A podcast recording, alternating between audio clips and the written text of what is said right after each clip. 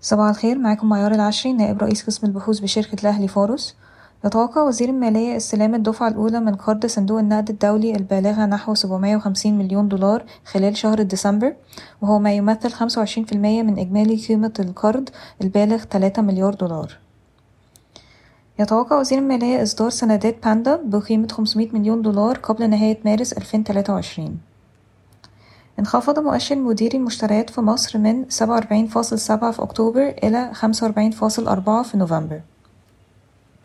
يمكن للحكومة بيع حصص في شركات في قطاع البنوك والنفط قبل مارس 2023 يقترب جهاز قطر للاستثمار من إتمام الاتفاقيات مع الحكومة المصرية لتنفيذ صفقات استثمارية بقيمة 2.7 مليار دولار. يستعد الصندوق السيادي المصري لإطلاق حملة ترويجية في أوائل 2023 اكتشفت شيفرون حقلا للغاز البحري في البحر المتوسط يقدر باحتوائه على 3.5 تريليون قدم مكعب من الغاز.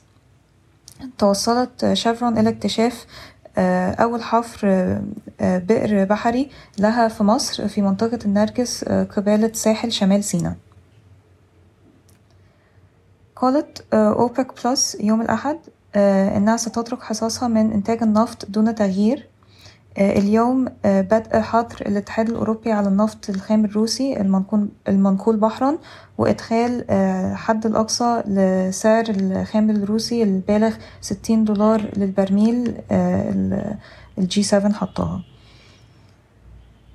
ستبدأ وزارة الكهرباء في تخصيص الأراضي لمشاريع الهيدروجين الخضراء التسعة الموقعة في كوب 27 خلال الأيام القليلة المقبلة. سيطلب من المقرضين غير المصرفيين أن يكون لديهم نسب ملاءة لا تقل عن 12% في أي وقت بدلا من نهاية كل ربع سنة. اتفقت الجمعية العامة الجمعية العادية لشركة دمياط لتداول الحاويات والبضائع وشركة بورسعيد للحاويات. الشركتين التابعتين لشركة القبضة للنقل البحري والبري على طرح جزء من أسهمهما بالبورصة المصرية في حال استيفاء الشروط القانونية والمالية والفنية. شكرا ويوم سعيد.